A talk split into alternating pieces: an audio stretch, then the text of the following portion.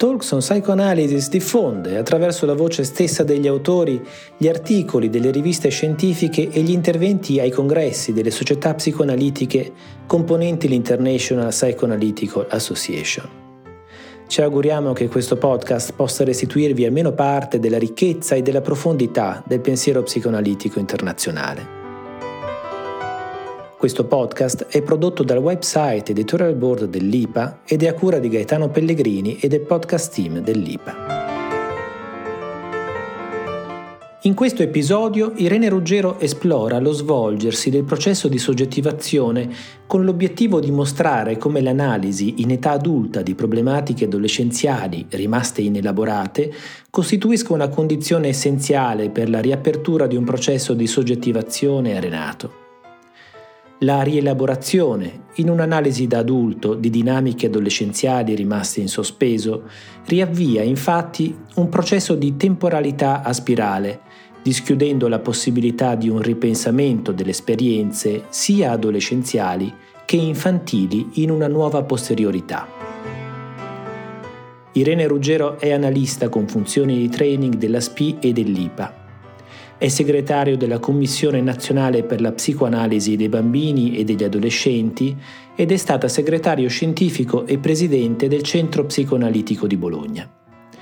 Ha partecipato attivamente alla vita scientifica della SPI, dell'IPA e della FEP. È autrice di numerose pubblicazioni sulle più importanti riviste italiane ed estere e in volumi collettanei. Tra le sue aree di interesse, l'adolescenza, il corpo e la relazione analitica. Su questi temi ha recentemente curato due volumi, uno con Anna Nicolò dal titolo La mente adolescente e il corpo ripudiato e l'altro con Nicolino Rossi intitolato La relazione analitica.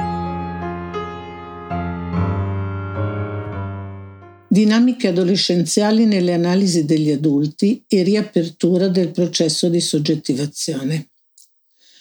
Sul piano clinico, limitazioni o distorsioni più o meno estese del processo di soggettivazione si presentano in svariati quadri patologici e specificamente nei funzionamenti psichici caratterizzati da disinvestimento oggettuale e in quelli contraddistinti da un uso intenso di meccanismi scissionali e proiettivi quindi soprattutto nelle organizzazioni di personalità narcisistiche e borderline. Secondo Raymond Kahn, i disturbi narcisistici e le organizzazioni borderline dell'età adulta costituiscono l'esito dell'incompiutezza del processo di soggettivazione adolescenziale. Questa tesi era già stata esposta da Novelletto, secondo il quale tale incompiutezza presuppone quasi sempre una difficoltà originaria nella differenziazione tra l'io e l'altro, esito di carenze vissute nelle relazioni primarie, soprattutto per quanto concerne le fondamentali funzioni materne di rispecchiamento, di portaparola e di schermo antistimolo. Le falle narcisistiche, esito di questi fallimenti primari, si riattivano in adolescenza, interferendo con la sua funzione evolutiva e producono ristagni o interruzioni nel processo di appropriazione soggettiva della realtà, a partire da quella del proprio corpo sessuato. L'idea che sviluppo in questo lavoro è che l'analisi in età adulta di problematiche adolescenziali nella nuova posteriorità offerta dall'esperienza analitica attuale, costituisca una condizione essenziale per la riapertura di un processo di soggettivazione arenato o monco. Una seconda occasione, che può portare a compimento quanto non è stato possibile elaborare durante l'adolescenza. A me sembra che nonostante l'adolescenza costituisca oggi una delle aree più percorse dalla ricerca psicoanalitica, l'analisi della dimensione adolescenziale sia ancora piuttosto trascurata nelle analisi degli adulti. Forse soprattutto tra coloro che non si occupano specificamente di adolescenti, sussiste una diffusa convinzione che l'adolescenza giochi un ruolo relativamente marginale nella strutturazione della personalità dell'adulto rispetto a quello preminente esercitato dall'infanzia. Il lavoro sulla dimensione adolescente e sulle specifiche dinamiche transfero-controtransferali che essa mobilita richiede all'analista una comprensione profonda della propria adolescenza e del ruolo che essa gioca nella sua vita attuale, come sottolinea Laufer. La matrice relazionale indifferenziata della soggettività. Il termine soggettivazione fa la sua comparsa ufficiale nel 1991 ad opera di Raymond Kahn, in una relazione du sujet tesa ad integrare la metapsicologia freudiana dell'io con gli apporti successivi, in primo luogo con quelli di Winnicott, sulla funzione di rispecchiamento materno nello sviluppo del senso di sé. Kahn definisce la soggettivazione un movimento che fa di sé, a partire dall'altro, una realtà viva, esclusiva, che si dispiega come tale nella sua temporalità proprio a partire da questa identificazione fondatrice. Affermazione che sottolinea la natura intersoggettuale del processo e il ruolo cruciale che l'oggetto ambiente vi svolge fin dall'inizio.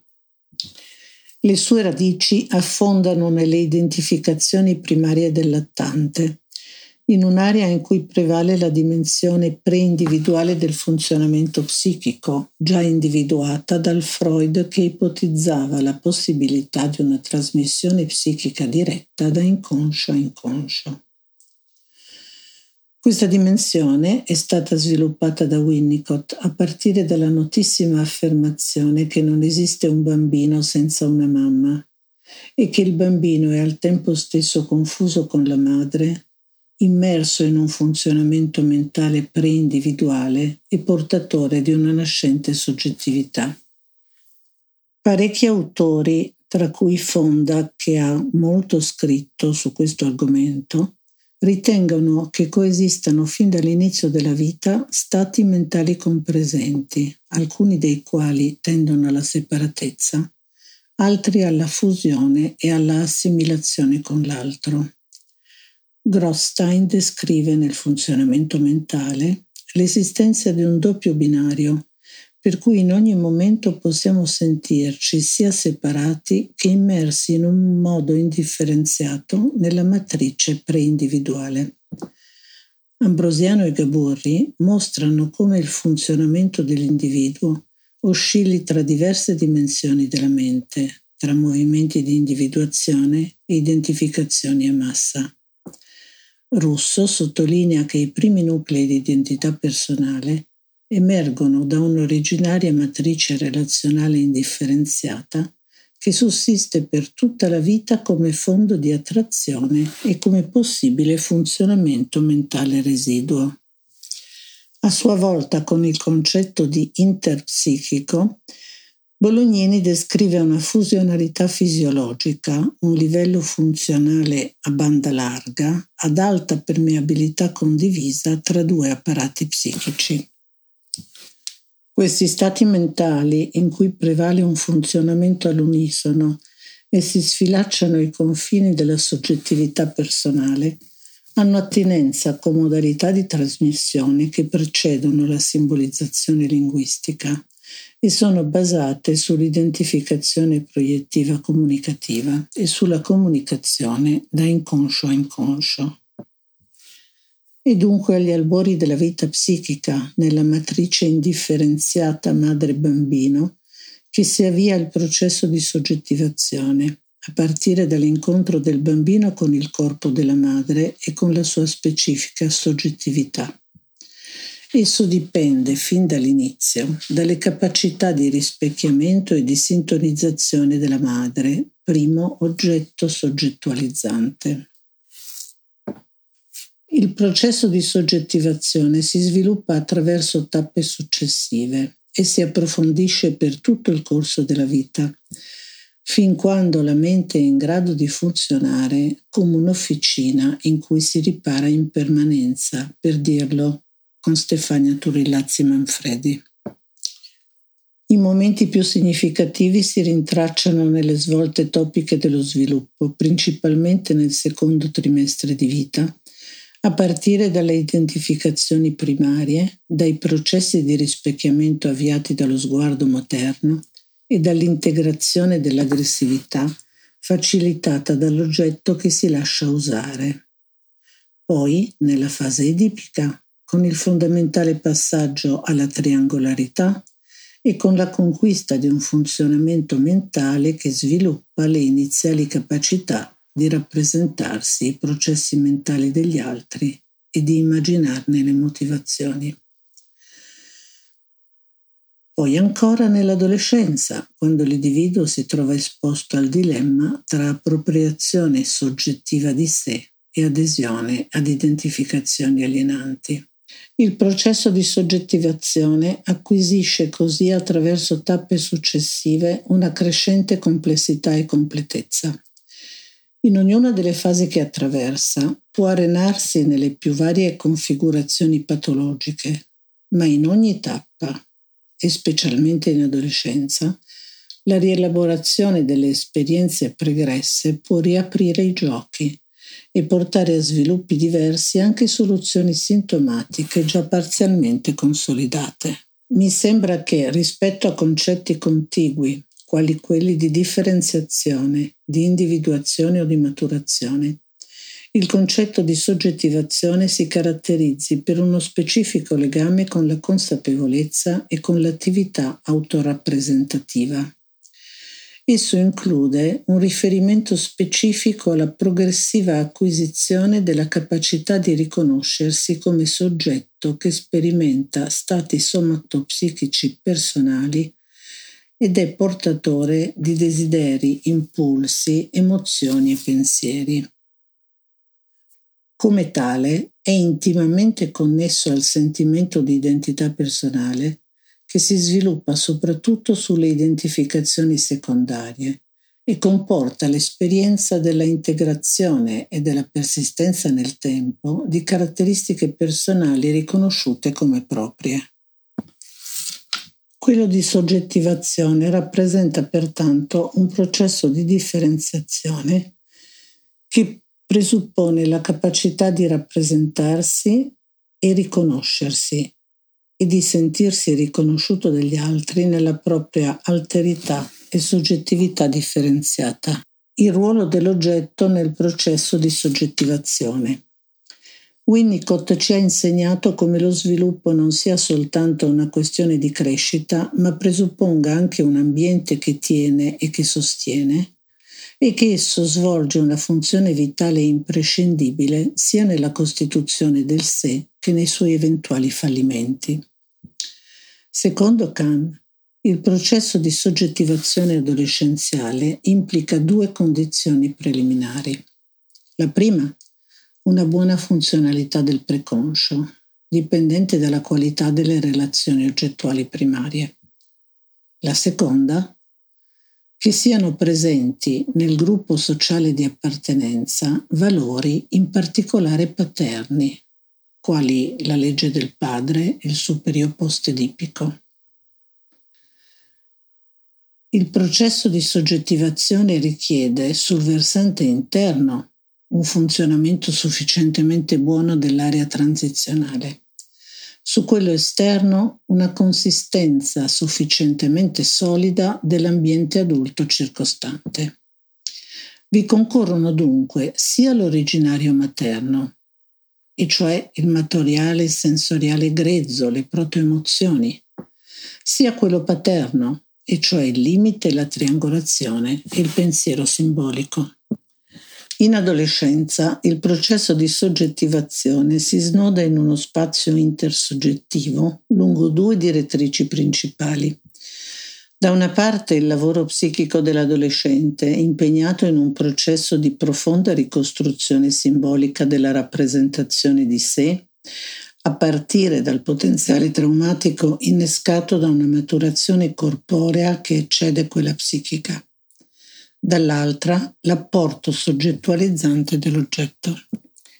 Primo oggetto soggettualizzante, la madre, accogliendo e trasformando con la funzione alfa le emozioni informi che il bambino le trasmette, lo aiuta a reintroiettare emozioni bonificate, concorrendo così ad avviare la sensazione di un interno contenitivo, capace di operare trasformazioni.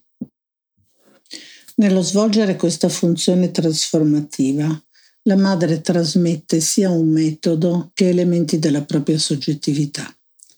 Infatti le modalità con cui accoglie, trasforma e dà un nome alle emozioni grezze somatiche trasmesse dal bambino sono impregnate della sua soggettività improntate della sua relazione con il partner e con le figure importanti della sua storia personale, a partire ovviamente dai propri genitori ma recano anche le tracce degli stili di allevamento operanti nella sua cultura di appartenenza.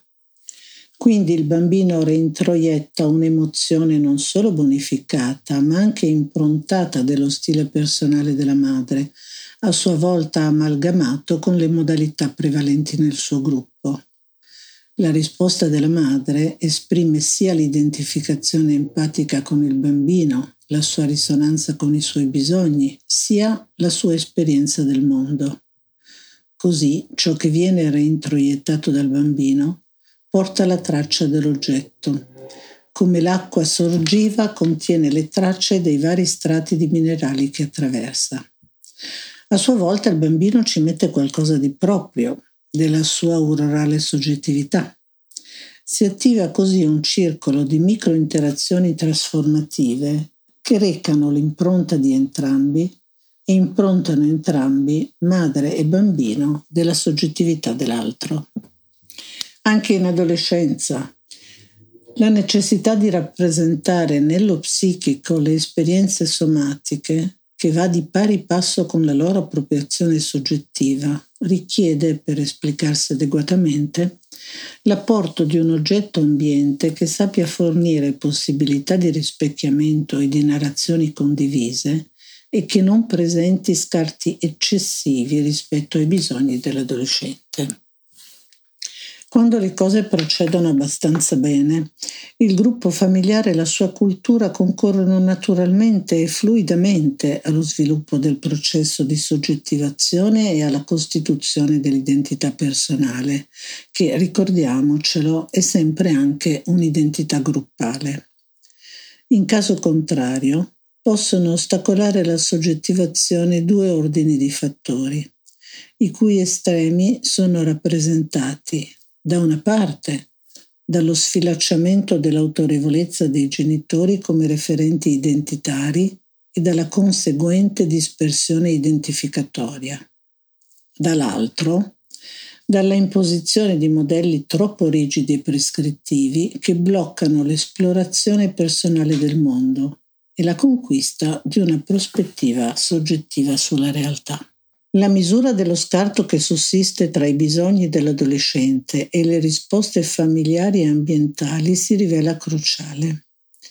Se questo scarto non è eccessivo, trasmette all'adolescente le modalità di comprensione della realtà e di gestione dei conflitti specifiche del suo ambiente di appartenenza e lo stimola ad una ricerca personale che gli permetta di superare questo scarto, sempre che ve ne sia lo spazio e che l'ambiente non scambi per aggressività distruttiva la ricerca vitale di soluzioni personali. Quando le cose vanno bene, l'oggetto può accogliere i gesti e le parole personali, anche dissonanti, dell'adolescente come un contributo vitale, perché i bisogni dell'oggetto non sono così cogenti da non lasciare alcun gioco. L'adolescente potrà allora gustare il piacere di sentirsi anche diverso e di sorprendere e trasformare a sua volta un po' l'oggetto e la sua adolescenza costituirà un'occasione di integrazione e di crescita anche per la famiglia e il gruppo. Se invece i risolti vincoli con i propri oggetti primari bloccano i genitori in identificazioni rigide che ostruiscono le loro capacità elaborative, l'adolescente rischia di rimanere intrappolato in identificazioni alienanti con gli oggetti, arenato in funzionamenti mentali impregnati di appartenenze rigide e le vie verso l'alterità e l'ignoto saranno impercorribili, pena la rottura di identificazioni primarie sentite come legami vitali. Oppure l'adolescente dovrà difendersi dall'invasione dell'oggetto erigendo cripte e bastioni in cui si rinsererà, rinunciando però così a scambi nutritivi con la famiglia e il gruppo di appartenenza, ed alcune aree della sua mente rimarranno segregate. O ancora sarà costretto a distruggere gli oggetti identificatori perdendo così la possibilità di una loro riappropriazione simbolica. In ogni modo, gli oggetti non potranno che essere assorbiti o rifiutati in blocco e quindi comunque indigeriti.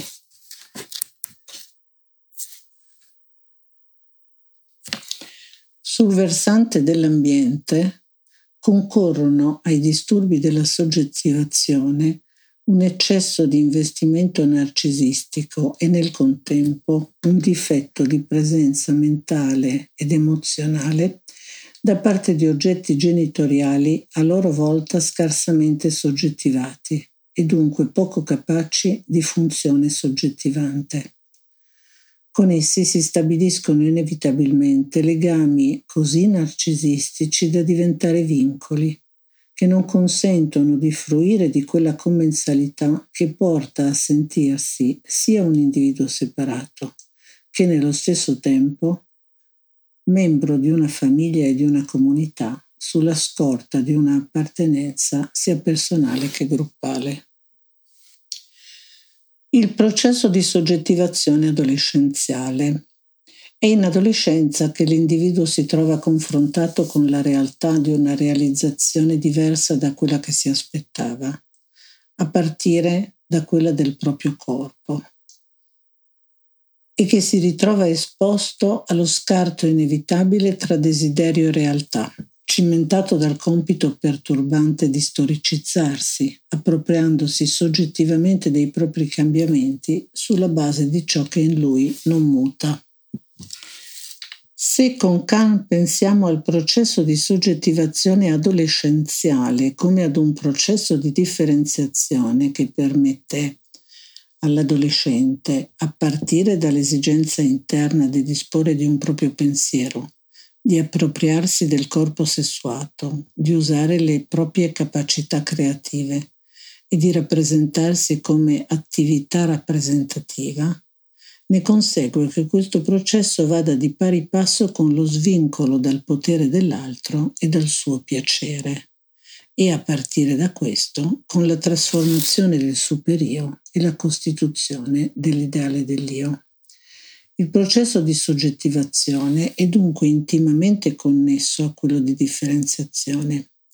Creazione di sé e differenziazione dall'oggetto, nascita del soggetto e scoperta dell'oggetto sono imprescindibilmente collegati, al punto che la qualità della soggettivazione si declina in una gradualità che dipende dalla capacità del soggetto di dare all'altro altrettanto posto che a se stesso. L'identità si costituisce nel contesto di un contratto narcisistico inconscio, come dice Olagnier contratto che, preesistente all'individuo, gli assegna un posto nella catena generazionale, garantendo la continuità del gruppo e delle trasmissioni identificatorie.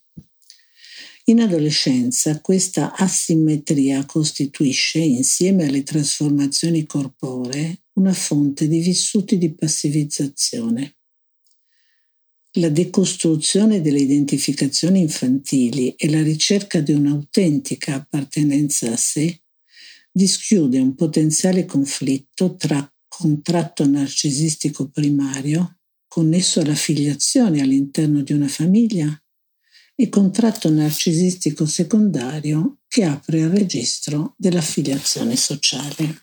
Rinegoziare l'equilibrio tra speranza di identità personale e adesione alle pretese ambientali, evitando il duplice rischio di perdersi nell'altro, e cioè la dipendenza patologica dall'oggetto, o all'opposto, di privarsi del suo vivificante apporto identificatorio, e cioè la difesa patologica dall'oggetto, pone l'adolescente di fronte ad un dilemma specificamente connesso ai rimaneggiamenti narcisistici che il processo adolescenziale comporta, quello che Jamais definisce il dilemma narcisistico oggettuale. Che è questo? Da una parte la perdita delle rappresentazioni infantili di sé intensifica i bisogni identificatori, dall'altra la loro stessa intensificazione acuisce la necessità di difendersene e di rinchiudersi in un arroccamento narcisistico per proteggere confini di sé inevitabilmente labili perché in via di trasformazione. L'appropriazione soggettiva di sé e la correlata capacità di dipendere in maniera matura dai propri oggetti d'amore costituisce dunque lo sbocco di un complesso processo che sporta a svincolarsi interiormente dai modelli parentali e dal loro potere, tramite l'appropriazione soggettiva dei valori e del sostegno dei genitori attraverso l'ideale dell'io e l'assunzione di responsabilità per le proprie esperienze.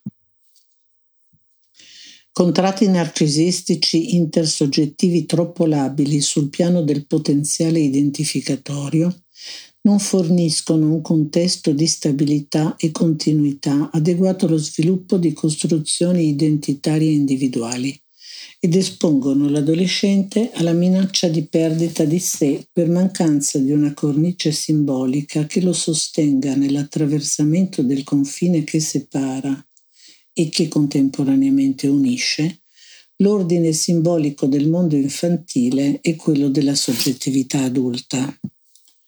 Viceversa, contratti narcisistici troppo rigidi interferiscono con lo svincolamento dalle imago parentali, intrappolando l'adolescente in identificazioni alienanti con oggetti primari, a loro volta imprigionati in conflitti inelaborabili con i propri oggetti.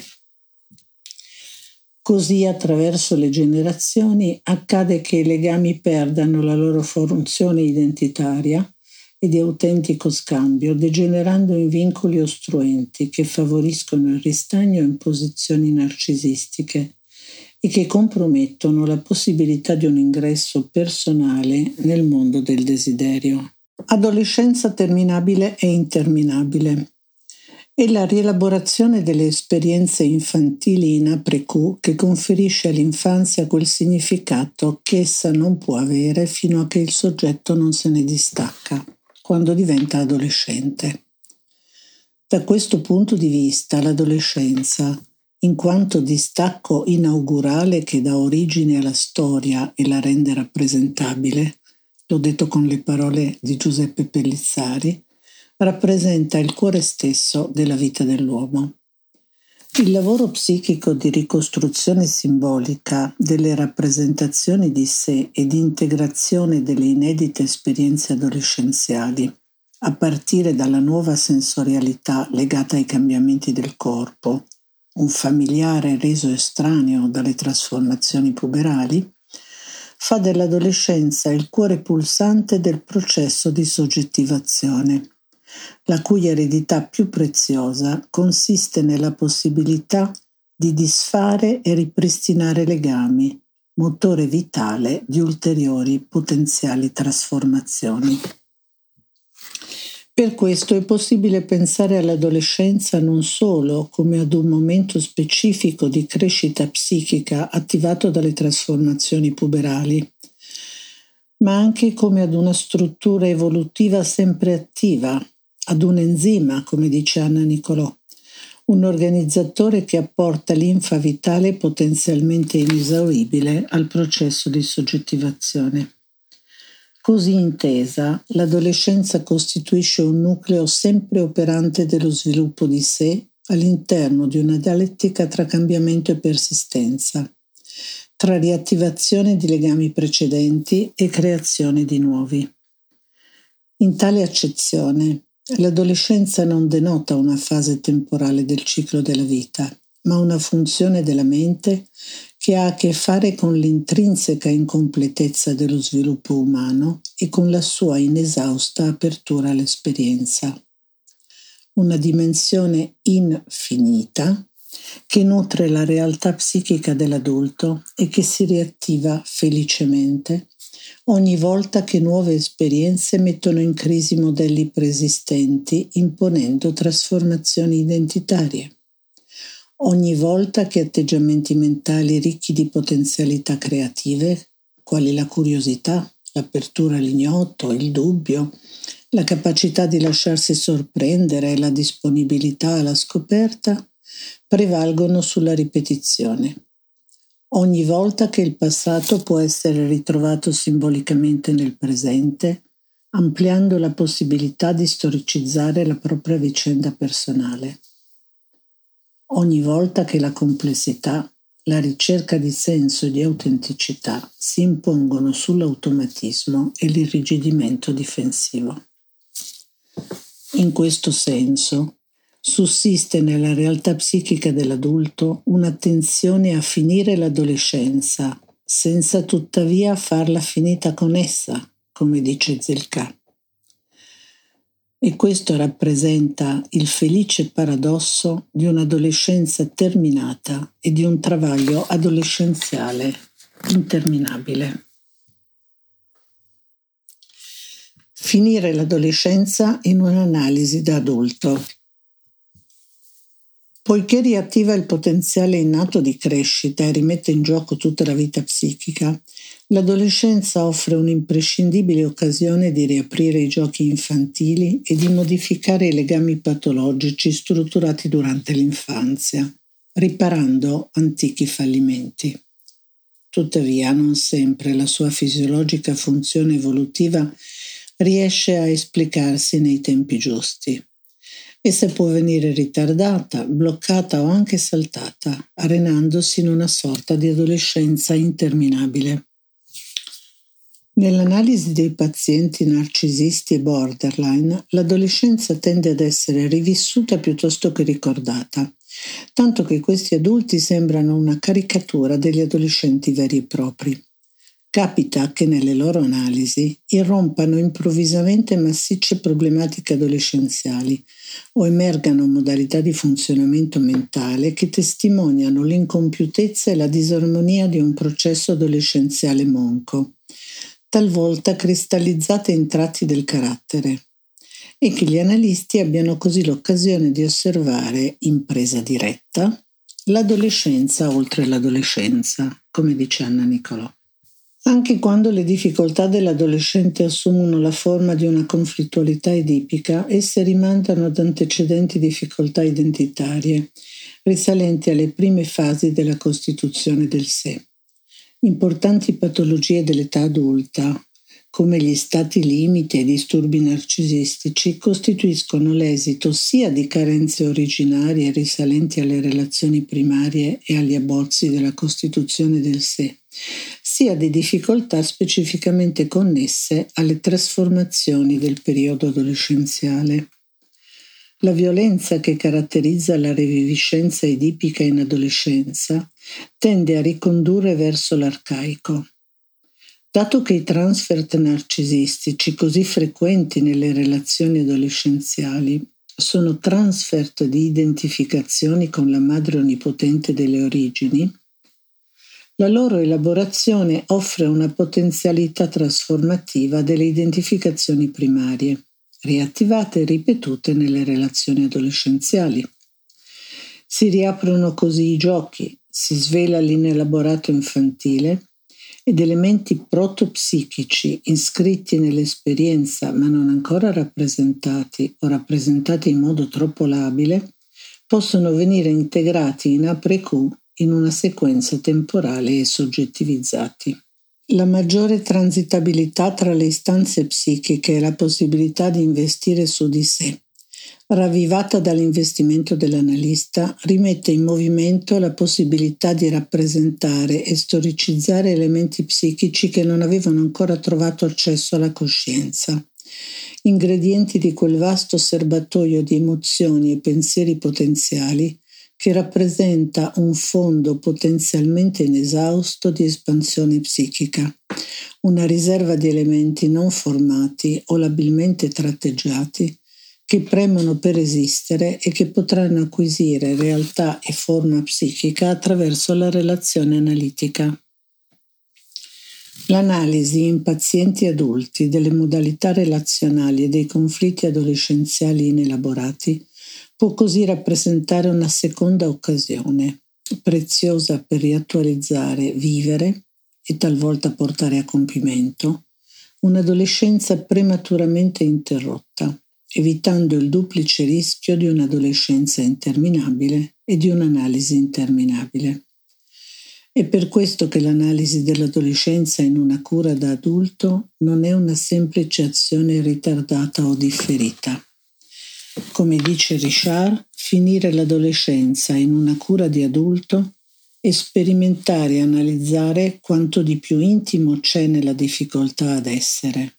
In altre parole, condurre il lavoro analitico fino alla più profonda singolarità della psiche.